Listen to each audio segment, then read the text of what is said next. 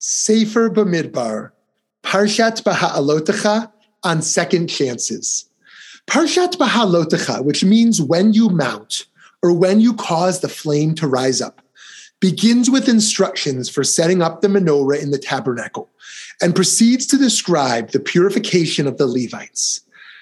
God then gives the date of the Passover sacrifice in the first month, what we now call Nisan, on the 14th day. The problem arises, though, that some people were not able to make the sacrifice on the prescribed date. The Torah tells us.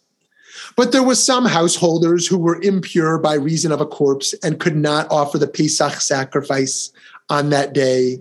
Appearing that same day before Moshe and Aaron, those householders said to them, Impure though we are by reason of a corpse, why must we be debarred from presenting God's offering at its set time with the rest of the Israelites?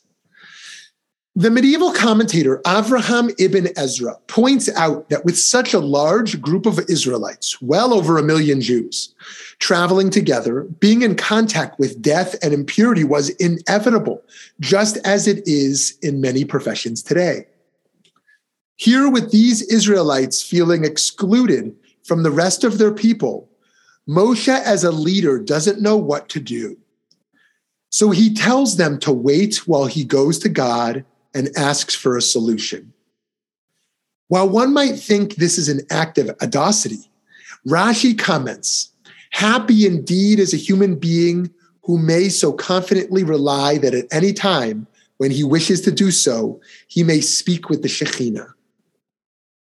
And God answers the people's complaints by adjusting and expanding the law, telling Moses, when any party, whether you or your posterity, who is defiled by a corpse or is on a long journey would offer a Pesach sacrifice to God, they shall offer it in the second month, on the 14th day of the month at twilight. They shall eat it with unleavened bread and bitter herbs, and they shall not leave any of it over until morning. They shall not break a bone of it. They shall offer it in strict accord with the law of the Pesach sacrifice. And so we're introduced to the concept of Pesach Sheni, the second Passover for those who missed the first one by being on a journey or by being contaminated by a human corpse. One relevant idea presented here is that though these religiously motivated people wanted to be included, so the Torah made space for them to have a second chance. Thus, we can learn to be a people that embraces second chances as a principle. Rabbi Avi Weiss taught in 2021 if one is too far from the temple, derech rechoka, he or she is given another opportunity to offer the Korban Pesach 30 days later on Pesach Sheni. How far is too far away? One position insists it is even one step outside of the temple area. Truth be told, one can be far but close, just as one can be close yet far. And so Pesach Sheni could be a second chance for one who is physically close but spiritually distant. Such individuals are warmly welcomed. We can recognize that for whatever reason, people often miss their first shot at getting something right. And the compassionate and beneficial thing for us to do is provide them with a second chance. We see this reflected in Sefer Mishlei, the book of Proverbs, where it says, Sheva yipol tzadik v'kam. Seven times the righteous person falls and gets up. Similarly, Rabbi Nachman of Breslov taught, even when we have fallen far, God forbid, and everyone has fallen, it is forbidden to despair oneself, as teshuvah is higher than Torah. As such, there is no despair in the world. Just as we're called when we fail to return to goodness ourselves, we should all the more so make sure we're extending that graciousness to others.